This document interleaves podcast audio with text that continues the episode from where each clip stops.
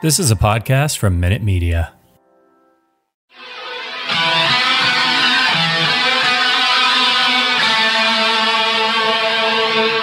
Hey guys, welcome back to the Surely You Can't Be Serious podcast. Surely fans, if you would like to check out our special exclusive episodes just for the Patreons, we would love for you to go over to patreon.com slash Surely Podcast. That's S-U-R-E-L-Y podcast. And for as little as five bucks a month, you can become an executive producer of one of our episodes and you can get access to our new exclusive episodes.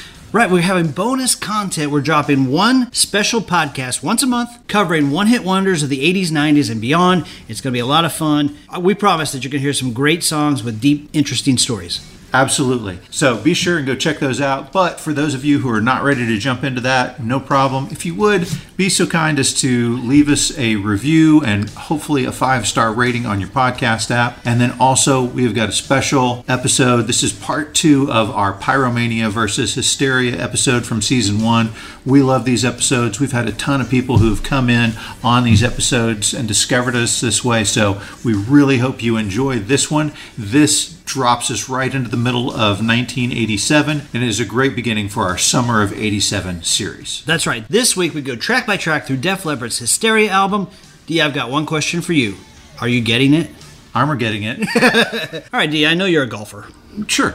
When you hit the ball and it goes in the rough, it's hard to see. It is so hard to find. It's not cool when it's in the rough. Nobody wants a bunch of rough around their You ball. want it in the fairway Yeah. and you want it cleaned up so you can see the ball at all times. Right. The smoother it is, the easier it is to see. That reminds me of our sponsor, manscaped.com. Oh, yeah. Manscaped.com. They have got incredibly good products. They've sent us some, and we're both totally amazed by what they can do. We've tried the weed whacker, we've tried the lawnmower. They've got some great stuff over there at manscaped.com. You know, if you feel a little bit nervous about getting clippers underneath, say, you know, the Adam's apple, hey, that's okay. They've got products to clean up that nose hair, which, I mean, I know you guys have talked to people with the nose hair that's just dangling out of the nose, and it's an absolute distraction. Don't be one of those guys. They've got the weed whacker that'll help you out with that, and then once you feel secure about how awesome these products are, you can feel a little more comfortable about heading south of the border and taking care of the unsightly rough that is hiding your balls. Take care of your rough, fellas. It's just the right thing to do. Head over to manscaped.com, use the promo code SERIOUS20, and you'll save 20% on all the products. Guys, don't forget, it's easier to see a giraffe on the plane than it is in the forest. okay, that's good. That's really Do we want to get rocked?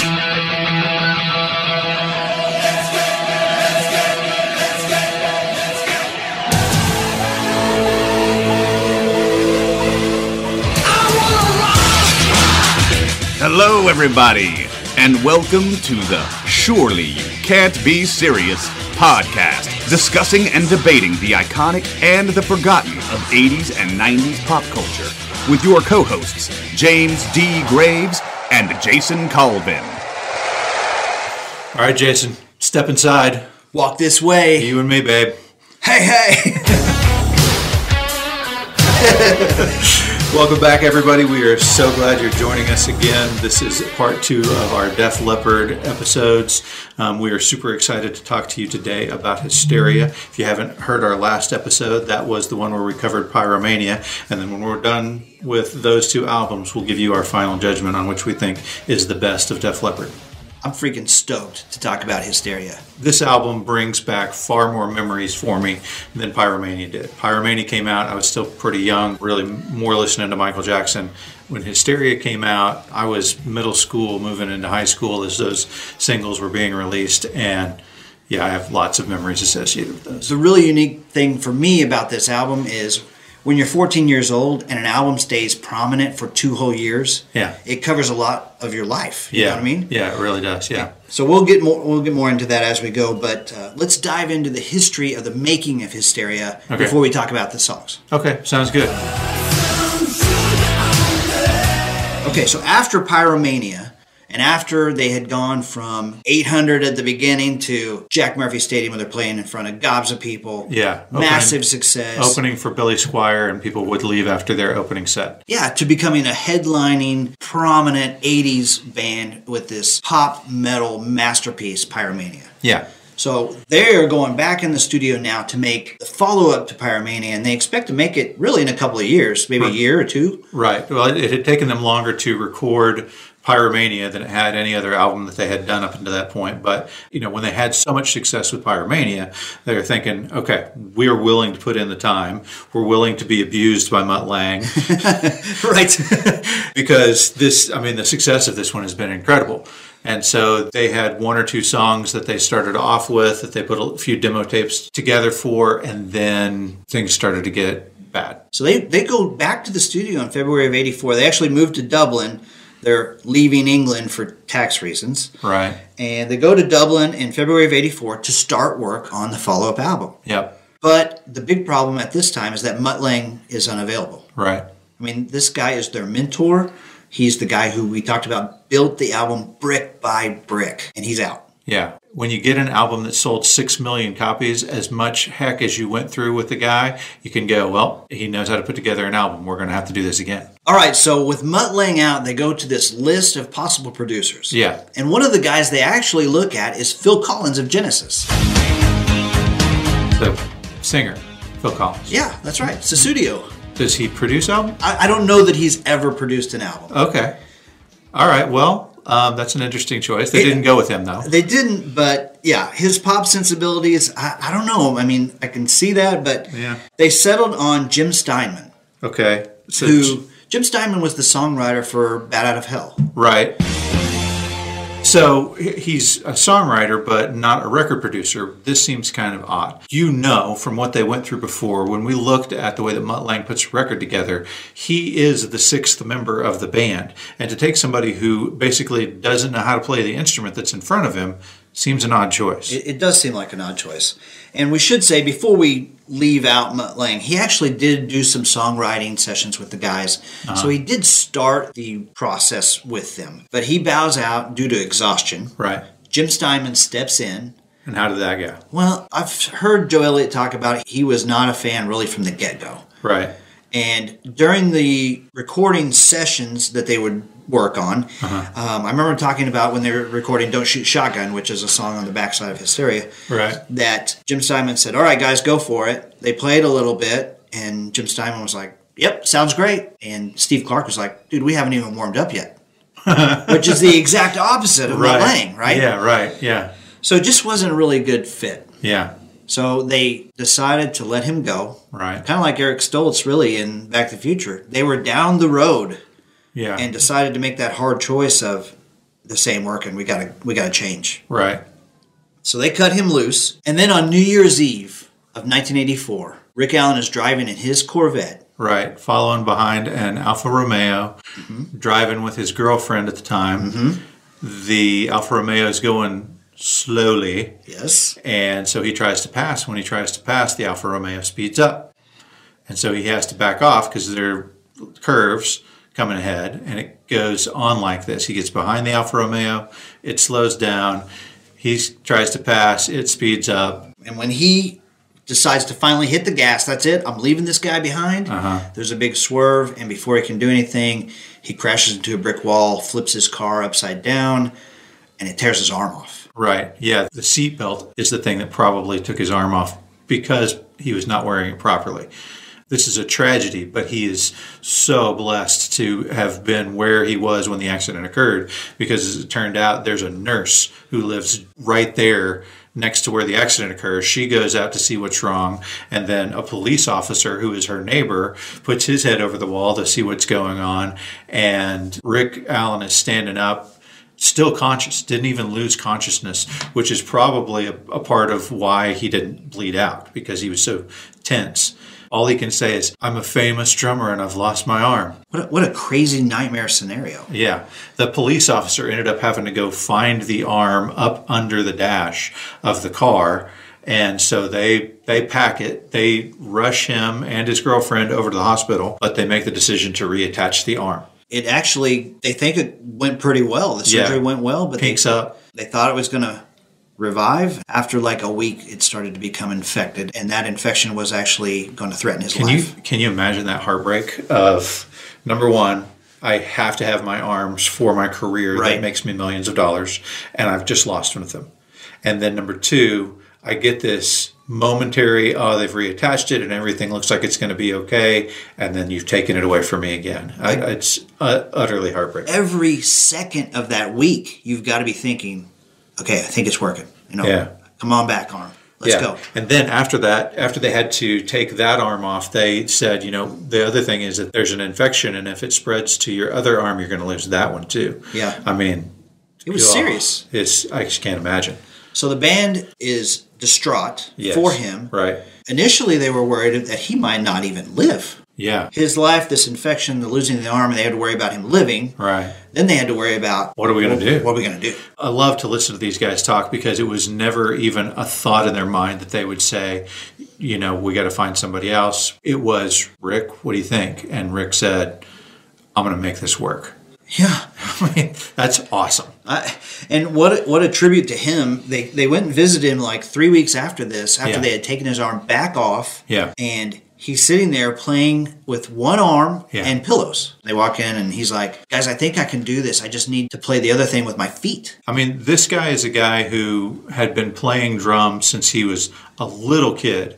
And then, as we talked about on our last episode, he's the youngest member of the band. And he goes from, hey, we're in this garage band to, hey, we're doing world tours by the time he's 17 or 18 years old. Yeah, it's incredible. Drumming his whole life. He said at this point, he's like, okay, this is a wake up call. This is a new challenge for me. I'm going to take this and I'm going to use it as motivation to become an even better drummer than I was before.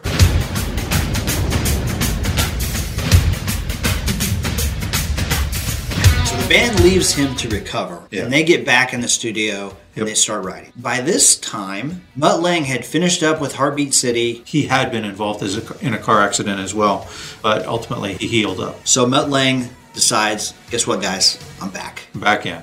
And there was much rejoicing. That's right, I'm back, and now I'm going to beat you guys to death to get an even better album out of you. Right. And it was that process, but they knew what to expect at this point. That's you right. know? They literally worked from February of 1984. I mean, if you want to be technical, Yeah. through like February of 87. Three years. But during the process, during all this craziness, Rick Allen made the comment that between Mutt Lange and the concerts and the music and the album and my crash and the all this that we fired this guy, this is crazy. This is like hysteria. And they thought, that's it. That's the name of the album. So we can talk specifically as we go through the songs, but um, we've talked in the previous episode that this is built brick by brick. When they strum the guitars on the song Yeah. Hysteria, Yep. it's actually, they recorded it Note by note. note by note. Yeah, so even if you don't play guitar, you can easily imagine the pick goes string by string. Even though it's going fast, it still has to just hit one string at a time. And so there's a sound of succession. What Mutt Lange did was to take out that sound of succession, and the guitar is all of the strings at the same time, almost as if you're you're beating them with a drumstick, except it's the sound of a plucked string, all of them plucked at the same time. That's why it gives it that unique sound. Yeah, a very unique sound. Okay, so when they were working on these songs, Yeah. and Mutt Lange is beating them to death in the studio, and they're talking about songs, they're writing songs, Yeah. and they sit down for a meeting. Mutt Lange says, "All right, guys, here's our goal. Yeah. We want a pop metal album that is Thriller." Which means what? It means every song on this album could be a single. Do you think they accomplished it? I do think they accomplished it. They certainly accomplished it for the A side. There's no question about that because every single one of them was a successful I would say ten of twelve.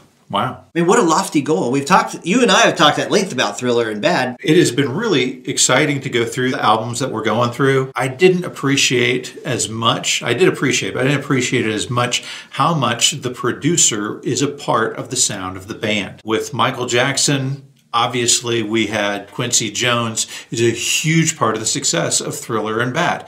With Van Halen, Ted Templeman is a huge part of the success with David Lee Roth and the boys, and Donn Landee is a huge part of the way they sound and sound differently with Sammy Hagar. Sammy Hagar, yeah. Yeah. So with this, we've got Mutt Lange the the producer and the production is a huge part of all popular music from as far back to the Beatles.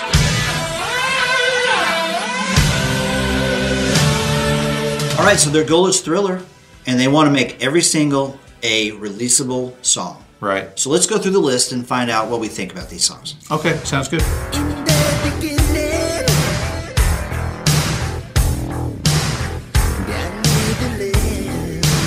All right.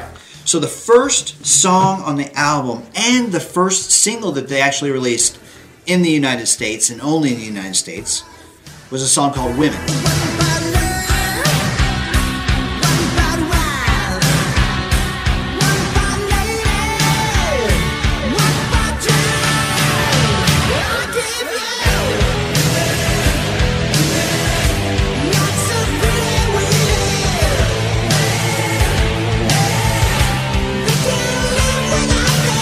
Love it. Women was released in July of 87.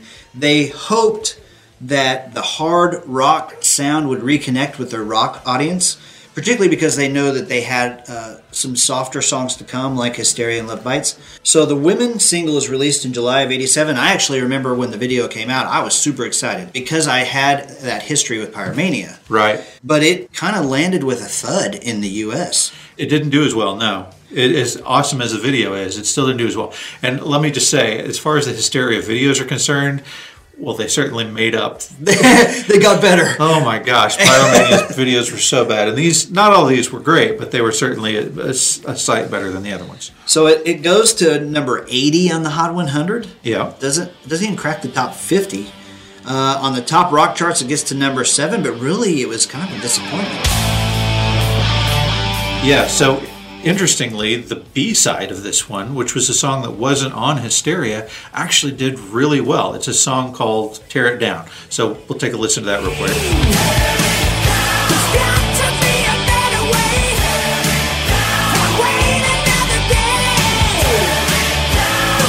That's a kickback song. That song is awesome. So they ended up, it got radio play, and they ended up performing that on the MTV Music Awards in '89. Um, and then later, they re-recorded it for Adrenalize. Yeah, so let, let me take you back to a time when we didn't have Spotify or the internet. Okay. Yeah. Uh, Some people will not remember this time, but for me as Our a listeners will remember this time. yeah, that's right. I, I hope you will. And if you are one of the select few of 17 and under guys who listen, this is historical. There was a time where music was much harder to come by. That's right. And we, we're glad to have you. Yeah. But it, during this time, so for me, I didn't buy. I had the cassette tape for Hysteria. Yeah. Right. But this is a time early on in CDs. Right. Yeah. So they would release the CD with the B side of Tear It Down. So Women, released in the United States, had the other track was Tear It Down. Right. Flash forward to April of '89, Yeah. it gets radio play. Tear It Down is like a hit. Yeah. I can't get my hands on it All right. because two years prior, that CD single is long gone. Yeah. And I can't Spotify it. I can't internet it. I got to wait for the radio to play it. Right. Which I, I'm sure that most of our listeners have a memory pretty clearly of sitting by the radio with with a Maxell cassette tape plugged in, just hoping against hope that the DJ didn't talk over the introduction to the song you wanted to record. That's right. That's right. But yeah, Tear It Down, kind of a timely thing about the Berlin Wall, relatively. Yeah. I mean, their songs are not real. No. They're you know, not politically They're not political, which I appreciate. Yeah.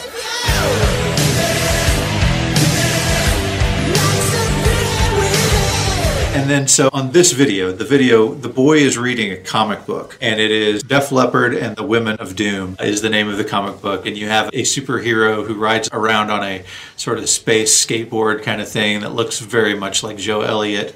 And he ends up um, on the planet Doom where they're making uh, robotic women. And this kid's reading the, reading this outside of the warehouse where the band is inside performing the song. And the robotic women, when they're instructed, their instructions are worship our master's every need. This anagram being like- women. I didn't even guess that. There Worship our master's Yeah. every need. That's kind of Yeah. like Stepford wise there. Yeah. In the video, other than the drawn comics, Yeah. there's not a single woman in the video. No, this is the first video that they did after Rick Allen had had his arm amputated. It's a great song. Oh yeah. It's a great song, and it's a staple of their live. I mean, I've seen them live many times, and they play this all the time. And just to touch on their live shows, you know, they did a in the round concert tour with this album, and there are a few things to keep in mind here. Uh, the first one, what was going on underneath the stage, was described by one photographer as Sodom and Gomorrah. There were, there were 60 women with no clothes on whatsoever. And so, as the band performed, they would need breaks. And so, a couple of guys would stay on stage. And It was Joe Elliott and Rick Allen. So Rick Allen's playing the drums, and Joe Elliott is kind of thunder god. You know, let's hear it for Rick Allen. yeah, Phil and Steve and Ri and Sav are under the stage. yeah, good- doing who knows what. We won't go into it this is a family show. I'm sure they were just having coffee. But you know, when they started that tour, Rick Allen wasn't as confident in his ability to play, and so they had a guy named Jeff Rich come in and be their their drummer that was there to kind of fill in.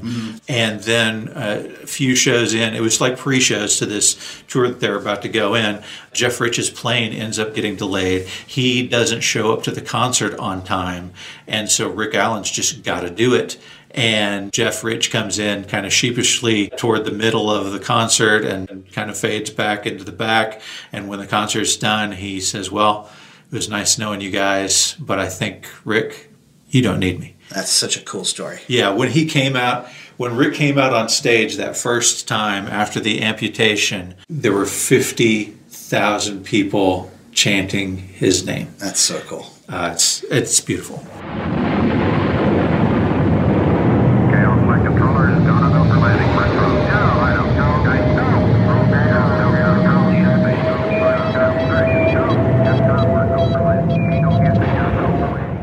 So the second track on the album Yes. is Rocket.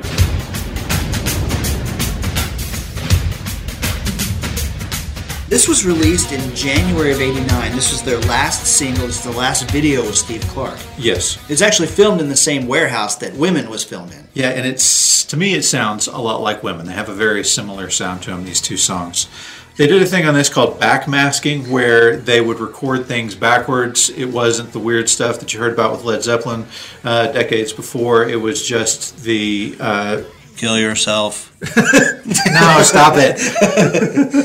um, it- He they would record things like "We're fighting with the gods of war," which is one of the lines from Gods of War. Record that one backwards. Okay, wait. We that is such a cool little nugget. We Okay. we really have to play that because the beginning part of Rocket. I'm listening to it going. It's Yeah. weird. You can't verbalize it. Yep.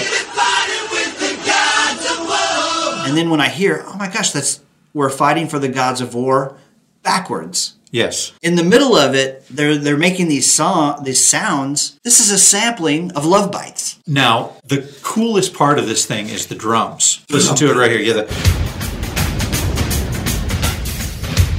So this actually came from a, a song called Burundi Black, and we'll play a snippet of that for you right here.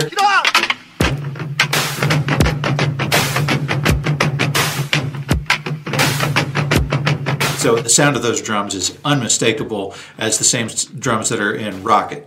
Um, so what happened was Joe Elliott heard that song. He heard the Burundi Black, and he's like, "Okay, I think I can do something with this." And they took that just that drum piece and then built the song off of that. It's really cool. And then it was just supposed to be those drums and him singing Rocket over and over again. And then decided just at some point he threw in Satellite of Love. Well, Satellite of Love is an old Lou Reed song, and it was kind of on, you know, Joe Elliott's list of awesome songs. And so they thought, why don't we do a whole song that are awesome influences that have influenced us musically over the years? Part of the songs mentioned, so here I'll just give you some of the lyrics, right? They say Jack Flash, Rocket Man, Yeah. Sergeant Pepper and the band, Ziggy Benny and the Jets. So Jumping Jack Flash, Yeah. Rocket Man by Elton John, Yep. Sergeant Pepper by the Beatles, Yep, Benny and the Jets by Elton John. and Ziggy Stardust by David Bowie. Yeah, there were I think three different David Bowie songs because they also said something about They say Major Tom. Yep, they say Johnny B, Jean Genie, Killer Queen by Queen. Yeah, Uh, Major Tom, Johnny B is Johnny B Goode. yeah, Flashback to our uh, Raiders Back to the Future episode. Okay, so this is early on in CD time, right? uh huh. Like I mentioned, I had this on tape, on cassette tape, and it's one of the very one of f- about five tapes that I played it so much it broke. But you could buy CD singles. But as you acquired these CD singles, it actually, you laid it down on the floor and it made a huge picture of Hysteria Yeah. of the album cover. And for a kid like me at 14, it was like collecting baseball cards. Like I wanted to buy these CD singles so I'd have this thing laid down on, on my floor. Yeah, that's awesome. All right, so this brings us to the third track on the album, which is Animal.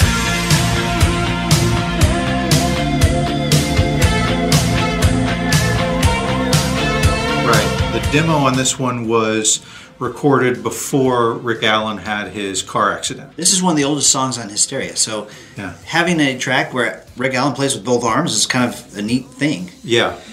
Then they just never felt like it was right during the recording process. This is this took them three years to perfect this song. Yeah, they had recorded all of the instruments, the drums, the vocals, and as two and a half years down the line, they're like, you know what, this this is already kind of getting old to us, and they're thinking we don't want something that we want something that's going to be timeless, not something that we're going to be tired of before it's even released, and so they stripped it of everything except for the vocals and Rick Allen's drums.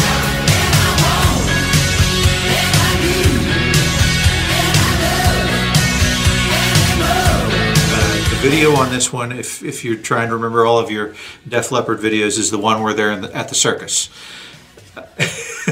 Yeah, and the guy throws knives at Joe Elliott, and uh, Yes, it was during this particular video that it, sudden, it suddenly occurred to me how often Steve Clark holds his guitar up in the air whenever the camera's on. I mean, God rest his soul. Uh, he, I kind of look back at some of the other videos, like every time the camera goes on to Steve Clark, he's like, "Hey, look at my guitar! look how awesome I am!" I like how to hold it really low or really high. this was their first hit in England. yeah, It was the first time they, they cracked the top 10 for anything in England. And just to mention, Jim Steinman's version of this had a sweeping orchestra. okay, that'd be interesting. Uh, I I don't know what whatever it, the course it took to get the song to where it is today. Yeah. I like it a lot the where it is today. So Right? um, I'm not sure I want to hear the orchestra version of this song. Yeah, I would. I'd listen to that. This is the song that caused me to buy the tape. Buy the whole album. Yeah. Okay. So when it, when women came out, I saw the video. I'm like, all right, Def Leppard's back at it. About time. Yeah. You know. But when I heard Animal, I was like, take me to the record store right now. Right. So The next song that's on the album is Love Bites.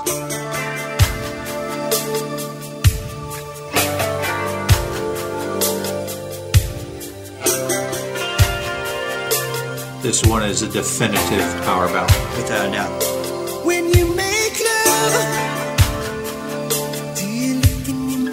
This is their first number one hit, by the way. Yeah, Reached the number one spot on the top 100. right. So I, I can remember school dances, mm-hmm. slow dance into this song, mm-hmm. heart pounding, wondering what's going to happen. Oh, nothing yeah. ever, nothing ever happened. this one, interestingly, this is kind of crazy. This one was supposed to be like a country style song by Mutt Lange. I mean, it was a. I cannot imagine what that could have sounded like. I'd Good. love to hear this as a country song sometime. Well, okay. Let's see. Well, I'll see if I can find that for you. Okay, sounds good. this is the only track on Hysteria that has keyboards. According to this song, Love bites, Yeah, it bleeds, Yep. brings me to my knees, Yeah. lives, dies, begs, pleads. It's a lot of stuff. Love. Here's a quick story for Love Bites. You ready for this? Yeah, go for it. All right. So, like I said, I had this tape, I played it all the time, had it with me all the time. I bring it in the car, but like, Dad, can you play this one? that that time, no, Yeah. you can't play it in the car. Right. Um, but uh, at my house, my parents were very cognizant of what I was listening to. Right. Okay, yeah. So Motley Crue, eh, not in this house, Mister. All right. So you Right. listen to it not in the house. Oh yeah, I mean, Yeah.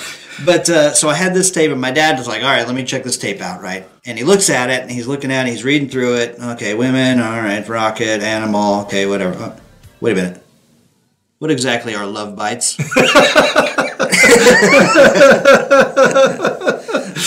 oh, that's funny. yeah, love you, Dad. Like- Thank like- you. They like bonbons.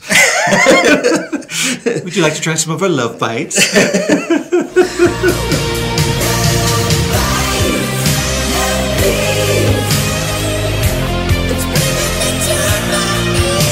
This song actually has a little bit of controversy to it. I don't know if you're do you remember this, but at the very very end of the song, Uh-huh. you can hear just a little bit of talking, like just barely voices, right? Yeah, right, right. Okay. So people thought that it said, "Jesus of Nazareth, go to hell." What? Yeah, at the very end. Actually, that's Mutt Lang saying, Yes, it does, bloody hell. But it's really quiet. Yes, it does, bloody hell. All right, that wraps Love Bites. Right. This brings us to. Dun, da, da, da. Dun, dun, dun, dun. Gosh! Yeah. You talk about Blowing your friggin' mind.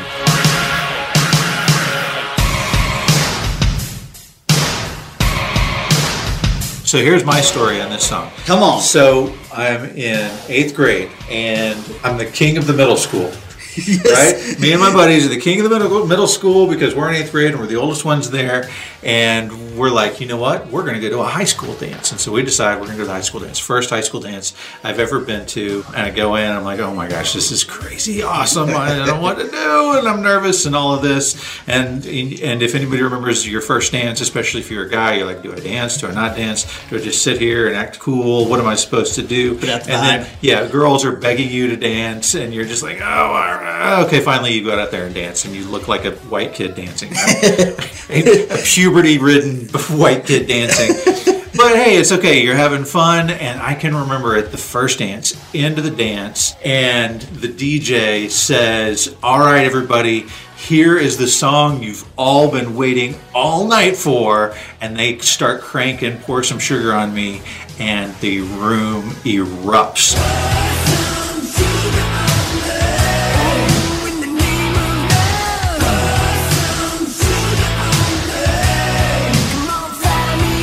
Was like, this is amazing. I've never heard this song before, but I'm going to go find it right after this is done. I've got to go find this because this song is incredible. it was incredible. So let's let's dive into it because before we talk about the videos, Yeah. not the video, the videos. Yeah. Plural. yeah, um, let's talk about the song. This song is when the album actually took off. Right. So they had, you know, they had a good had good sales with Pyromania. They spent five million dollars recording this album. They sold. Three million copies of Which- Hysteria, which was pretty good. I mean, yeah, hey, we just sold three million albums. Yeah. yeah, it's awesome, a success. Except we haven't made back the money that we spent making Right. the album, which is kind of a big deal for the record companies. Until Pour some sugar comes out, and everyone goes crazy. I heard a record executive say that they moved 450,000 units on one day because of the success of Pour Some Sugar on Me. Yeah, That's almost going gold in one day. that's amazing. So he said he had never seen a- song be that powerful. If you listen to it, it's it's kind of like a rap. Yeah, I mean, Joe Elliott talks about how this is modeled after Walk This Way. they were not really sure Uh, how rap and rock and roll would go together and then run dmc and aerosmith came out with a rendition of aerosmith's old 70s song walk this way and they go well i guess it can be done let's do it But the, this is really interesting. First of all, before we even get into that, Sugar. Oh, honey, honey. there is a song, I believe from the 60s, Yeah. called Sugar Sugar by the Archies. yeah Okay? I'm to Yep. blow your mind on this. You ready Yeah. for this? everybody will recognize the intro to this song but what you may not remember is the end of this song Yeah, yeah, yeah. Pour little sugar on it. Yeah. Pour little sugar on it, honey. Pour little sugar on it, baby. It is freaking unbelievable. I just found this out this week Yeah. after living with this album for 30 years. So, Joe Elliott, this is his first record that he actually bought sugar Sugar by the Archies.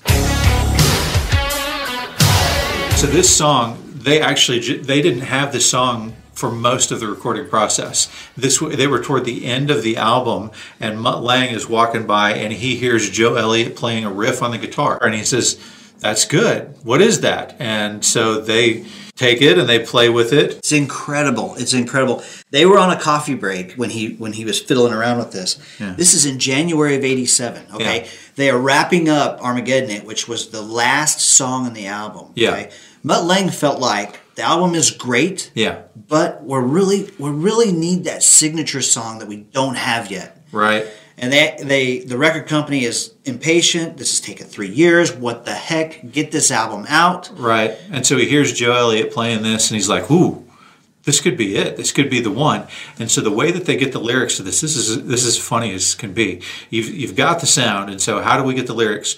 Well, Mutt Lang and Joe Elliott go to opposite sides of the room and they have a little dictaphone and they listen to their their recording of the riff and they just do this kind of stream of consciousness. Here are the lyrics that just pour out as I'm thinking of them, and then they trade dictaphones and they listen in and they try to figure out what the other guy was saying. Uh-huh. And at some point, Joe Elliott hears the words, Love is like a bomb. Whether that's what Mutt Lang said or not, that's what Joe Elliott heard, and that was what they built the entire What a around. freaking incredible story. This was ranked number one on MTV Top 300 Videos of All Time in May of 91. In 2006, it ranked number two on VH1's Greatest Songs from the 80s. Number one was Living on a Prayer. Thank you. Before you move on to that, Yeah, no problem. VH1 ranked this as the number two song from the 80s. Yes. It only reached number two on the Hot 100 chart. The number one song that week, Hold On to the Nights by Richard Marx. Just when I believed There's no way that song is better than Porsche from Sugar Army. Right.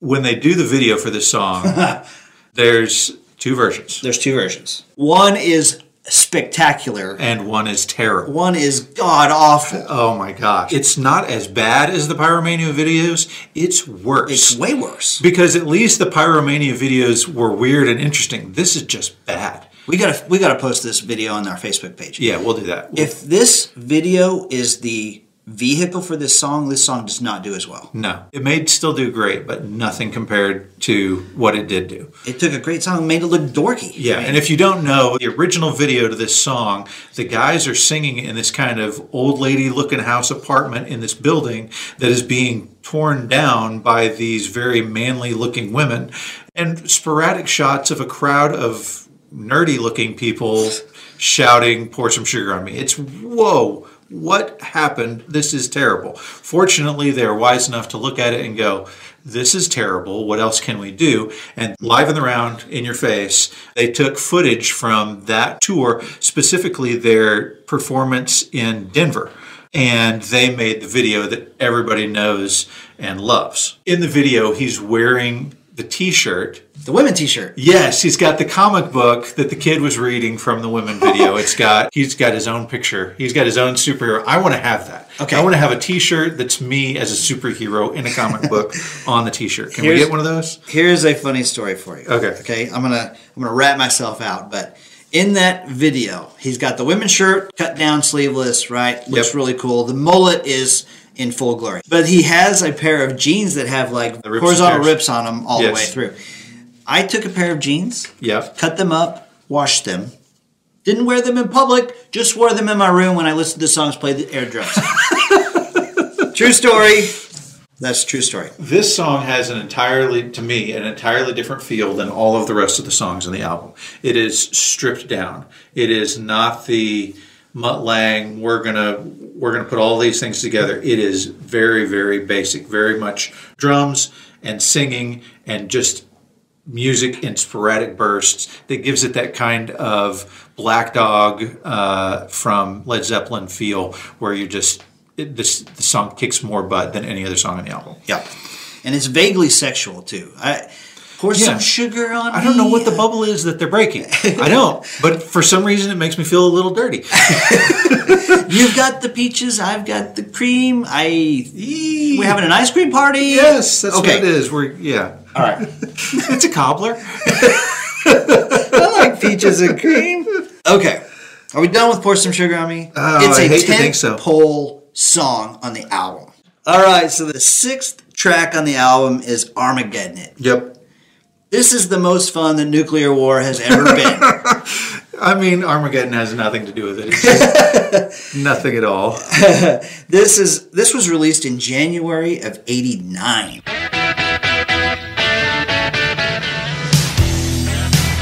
Yeah. This is this is almost a year and a half after the album came out, Right? and they're still They're tearing riding it up. Well, they're riding that pour some sugar on me wave. Yes. I mean, it's and love bites. Love bites. Pour some sugar on me. Armageddon. It. They're they're cruising that thing for as long They as are they are surfing that wave. Yep. This song reached number three in January of '89 on the Hot 100, Uh huh. uh, only beat out by Two Hearts by Phil Collins, Oh wow. former possible producer for Hysteria. Ironic. and Don't Rush Me by Taylor Dane much. so, uh, but it's a play on words, right? Are you getting it? Are you getting it? Yes, I'm I'm, getting getting, it, it, yep. right? Uh, I love this song. It, it, the hook of the guitar is so catchy. It is a pop metal, awesome five star song. Yeah. I like the play on words. It's got some novelty. I was I, I liked it when I was a kid. They do their video in the exact same way as they did with Pour Some Sugar on Me, and why not? it works so well. Let's do it again. Yes. Uh, and once again, this was the last. This was supposed to be the last song completed for the album. Uh-huh. But thankfully, Mutt Lang said, "You know what, Joe? We're going to go explore that. Pour some sugar on me, ditty Right. that you got there, Yeah. and keep building." Yeah. So the poor, you know, we talked about them not making their money back. It was pour some sugar on me that caused the album's sales to skyrocket, beating Pyromania and making them the money back and then multiple folds over. That's right. That's right. Hit stop on your tape deck, kick out your cassette, flip it over. Now we're going to side two. Okay. But before we do, side one of Hysteria may be the best one side of any album in the 80s. Wow. Women, Rocket, Animal, Yeah. Love Bites, Pour Some Sugar on Me, Armageddon. Yeah, I might have agreed with you back in 1989. I don't know that I'm going to agree with you right now. Okay, well we hey, we're gonna we're gonna dive into a whole bunch of albums. So Yeah, sure. Yeah, let's go for it. okay, so the first track on side 2 Uh-huh. is a song called "Gods of War." This song has Ronald Reagan sounding like Dirty Harry. Uh huh. This is kind of a Die Hard the Hunter Yeah. from Pyromania, Yeah. jacked up on steroids. Yeah, so it's it's a little tougher. I felt like a little. They're trying to kind of get into that Metallica side of things a little bit, but it's still very Mutt Lang, very highly produced. I think this is a song that if it had a killer video behind it, it could have been a successful single. The chorus in this song is awesome.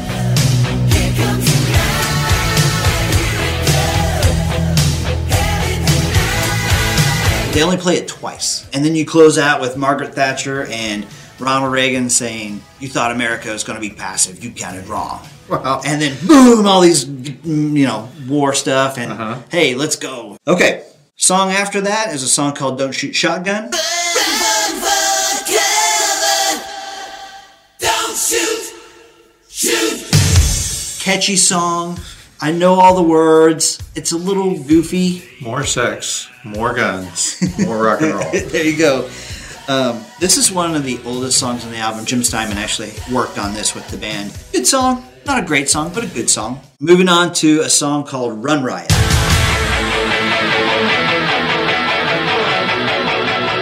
For me, this is the weakest track on the album. Okay. I mean, it's it's a good song. I, I still love it, Yeah. but it's not a not a high recommend for me. Yeah. I, I just, I mean, to shoot you straight on the B side, I, I had to push through. I had to push through to get through these. Hysteria's obviously on the B side, and it's a decent song, but the rest of the songs I had to just kind of force myself to listen through all. Okay, well, Run Riot is not not the best track on the album. Number ten track, Hysteria. Hysteria, which I, I'll do something for you now. You know, you gave us that little Archie's gold nugget. I'll do something for you. Okay, so this song is Goodbye Blue Sky by Pink Floyd.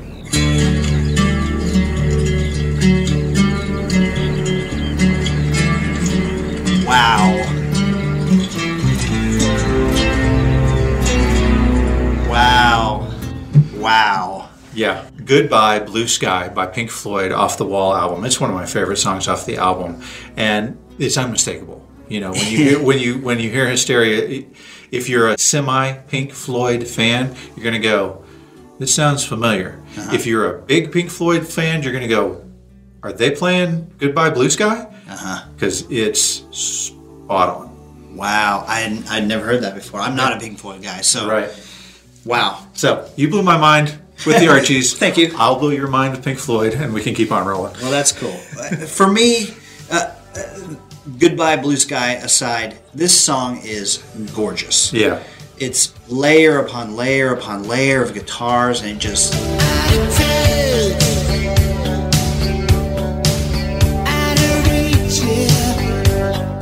sings to my soul. I love this song. Yeah, I think the reason, one of the reasons that I like this song so much is that it reminds me so much of the Pink Floyd style, and I said that about I said that about some of the songs from Pyromania as well. They they're definitely taking some ideas from the Pink Floyd library and and running with them and making them their own. I did hear uh, Phil Collin talk about how he and Rick Savage had come together with some different ideas, and Rick Savage had played this guitar part, and Phil Collin would play the dun, dun, dun, that little strum that we talked about. Yep.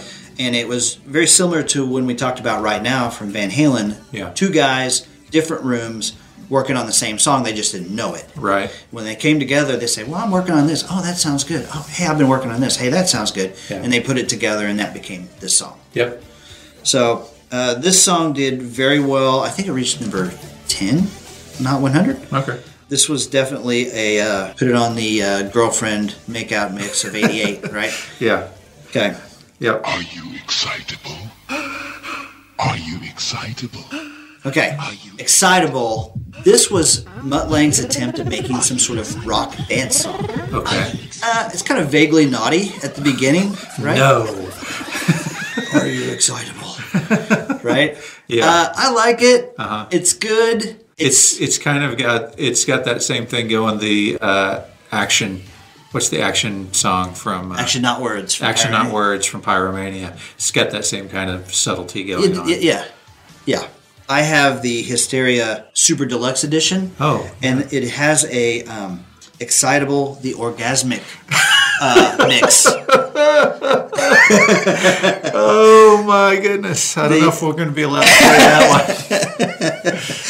And then finally, we top it all off with Love and Affection, Uh-huh. which for me.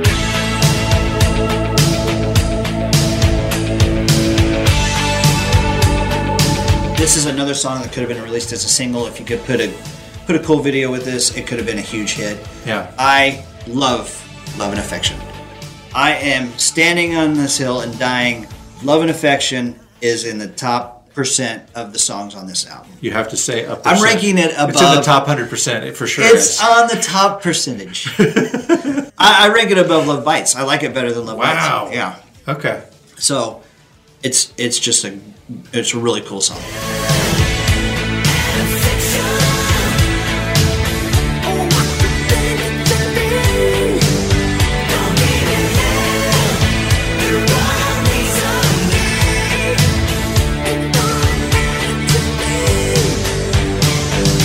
All right. So you know the the band sadly highs and lows, highs and lows. Uh, tragically, after they finished their tour, Steve Clark lost his battle with alcoholism.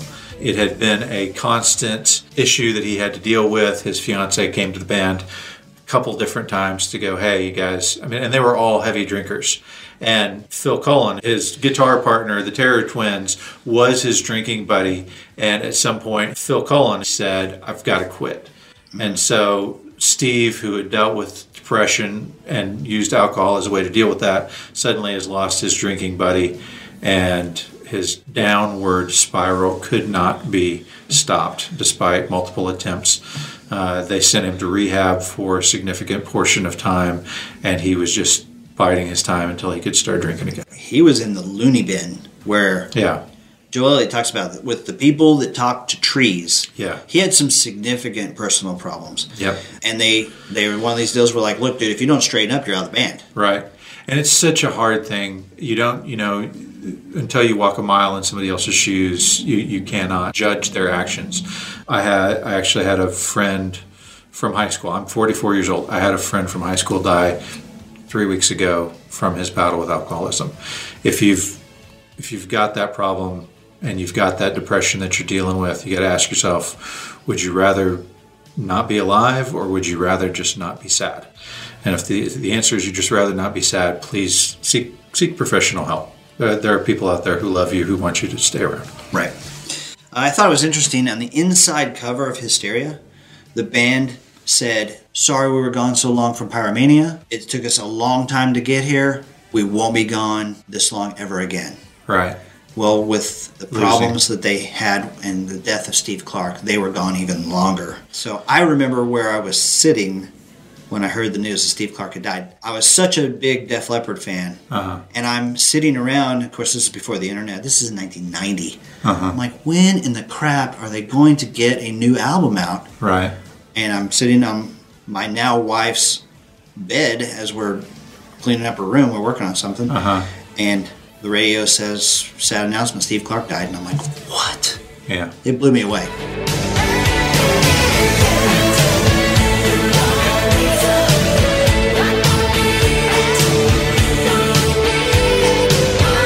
All right, so we ready to dive in. Are we ready to talk Final Judgment? Let's now? talk Final Judgment. Okay. So I gotta say, I said this in the first episode when we started talking about Pyromania. When I listened to Pyromania for the first time, it really was like I was listening to it for the first time because I didn't listen to it when I was a kid. I would see the videos that came on, but I never owned the album. I was never a big Def Leppard fan, and so I, when I listened to the album for the first time, it was like hey, I'm back in the early 80s and I'm just imagining myself with my headphones in my room, you know, and I put that on and I was like, wow, this is really good. I was blown away. And I mean, I knew Def Leppard from Hysteria. I, like I said, I remember dances with Pour Some Sugar on Me, blowing it up, and Love Bites and Dancing with the Girl, and there's a lot of emotion there. So I knew them from that. But to go back and listen to Pyromania, I, I, I thought when we started this conversation, I thought, okay, well, I'm going to be making the, the argument for Hysteria because tho- th- those are the songs that I know. But going back, Pyromania is my album. Wow. I will listen to the, I will listen to that one over and over again. Um, when I got you know when I got to Too Late for Love, and you've got the swirling wind going on, and you've got that guitar that comes in, and Joe Elliott singing on top of that, just the wind, the guitar, and Joe Elliott's voice, and then bam, you get hit with that the chorus and the harmony of the rest of the band. I was like, holy crap, this is freaking awesome. I was telling people, I was like, we're doing this right now. I was like, have you listened to this album lately? I was, I was, I became an, an evangelist That is so cool, man. for Pyromania, and I was just like, this is really, really good. And then we had we're doing Hysteria, so I start listening to Hysteria, and like we talked about, side A, solid, right? And I'm listening, I'm like, yeah, I'm remembering all these songs, but as I'm listening to it, I'm like, these don't appeal to me the same way that they did before. They're good. I still have an emotional connection. It's that nostalgia that you've talked about before. But as I'm driving in my car, if from here on out, I can say if I'm driving in my car and you can present me with only two options, I'm picking Pyromania over Hysteria. Hey, I, that is really cool. First of all, the fact that you have discovered one of the '80s great rock albums is super cool. Yeah. and I and I I, I have had people who have commented on the podcast. It only took me 40 years. hey, well, uh, that's so cool, and I'm glad to be a, uh, sort of a part of, of Yeah. that deal for you. Yeah. Um, I have had people comment on the podcast to me Yeah. that they had forgotten how much they enjoyed Spaceballs or Airplane or Bad. I've had a lot of people tell me that Yeah. they now appreciate Bad better. Yeah, and when we did the Van Halen episode, and I started listening to all the Sammy songs again, I was like, man, these are these are pretty darn good. Yeah. I, I mean, I was kind of like, eh.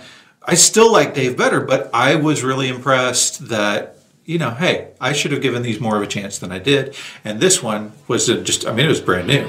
It was brand new for me, and I loved it. Well, that's really cool. I'm I'm so glad to be a part of that. Now I got to tell you why you're off base. All right. Yeah.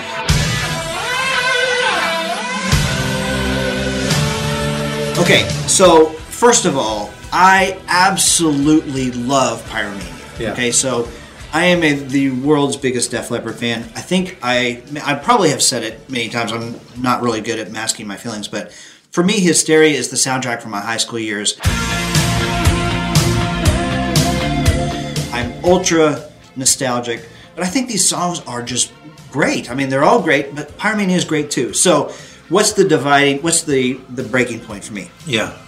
So for me, Pyromania is the Mona Lisa Yeah. of pop metal albums. Okay. It's perfection. Okay? Okay. Now then, Hysteria is the Mona Lisa, except for the girl looks like Jennifer Lopez. All right? They took they took something perfect and made it perfecter. Okay? They, they Well, made it better. You know, and we didn't talk about that, but Mutt Lang, when, when he came to the guys after coming back into the album, he's like, do you guys really want to make Pyromania 2? And the answer was no, that we want to do something different and we want to do something better. We want to take it up a notch. But the question is, did they take it up a notch? In your opinion, yes, Okay, they did. It, they did, and I'll tell you kind of where, where I am. Yeah. When Mutt Lang goes and gets coffee in 1987, January of 1987, and comes back and walks by, and Joe Elliott's playing on the guitar, and he's Love is like a bomb, baby, come and get it on. Living like a lover with a red iPhone. Looking like a tramp, like a video man. Demolition woman, can I be your man? and he says, "Stop the presses. We need to add that song."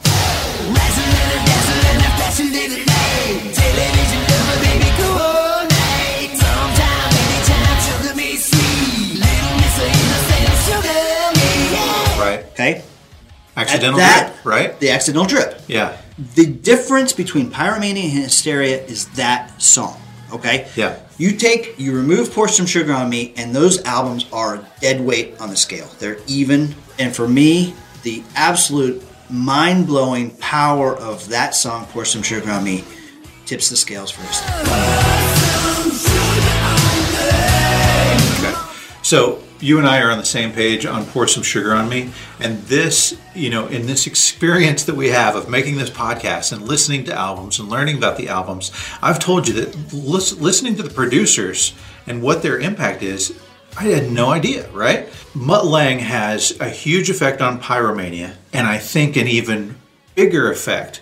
And here's, I'm going to put it as simply as I can. The more produced an album is, the more to me it sounds kind of canned. And so, you know, you talk about whether nostalgia is really the thing that influences or not. I can say when I hear Love Bites, I can remember slow dancing with a girl. I can remember when I hear Pour Some Sugar on Me, the crowd going crazy and everybody dancing like Lord of the Flies. And it was awesome. But if you take that part out, if you take that experience out, if I'm just listening to Hysteria in the car, I, it's not got the same connection. It doesn't have that emotion because it's so produced. Mutt Lang wanted perfection and he achieved it. It's just that perfection kind of leaves me a little bit cold. I like, and obviously Pyromania is really, really produced, right? I mean, they spent so Oh, yeah. much time on it. It's a heavily produced album, but it's not as much. And it's those little moments like in Too Late for Love where you're breaking it down, where it's a guitar and a singer and then a chorus and a harmony. That's the best part. And in Pour Some Sugar on Me, it's not hyper produced. It's drums and a singer and a simple simple blues lick that makes this song so good. It's that they've taken out the overproduction that makes Pour Some Sugar on Me so good. And I agree with you. If you take Pour Some Sugar out of that album, it's not a spectacular album. I'm telling you, Pyromania is better overall because the songs are good from beginning to end. It doesn't have the sparkling big hitter that Pour Some Sugar on Me is, but if you lose Pour Some Sugar on Me from uh, Hysteria, Pyromania is obviously a better album. I don't know, man. I don't know. I, here's what I I'll be interested to see once we put this out on social media. This is going to be very similar to Michael Jackson. Oh, yeah, maybe so. Thriller bad, thriller bad, thriller bad, thriller bad, and then we get the occasional off the wall person. Right. so we are going to hear. Somebody's going to say High and Dry is the best. I, I'm gonna. We're going to hear it. Yeah. Trust me, we're going to hear it. Now, uh, if somebody says Adrenalize is the best album, They're out. we're going to have to see your ID, please.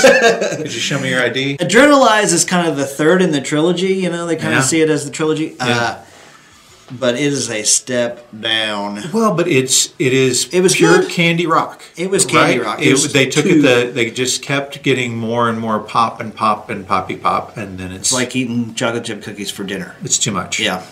But for me, it's hysteria. For you, it's pyromania. Yeah. I love them both. Yeah. What do you think? We want to hear from you guys. Yeah. Let me just say, I walked in today so excited because I love doing this with Jason. He's my best friend and knock knuckles there. Yeah, we're goofballs. I love geeking out with him, but I love listening to you guys. We are getting so much feedback on Facebook, and it is fantastic. People telling us.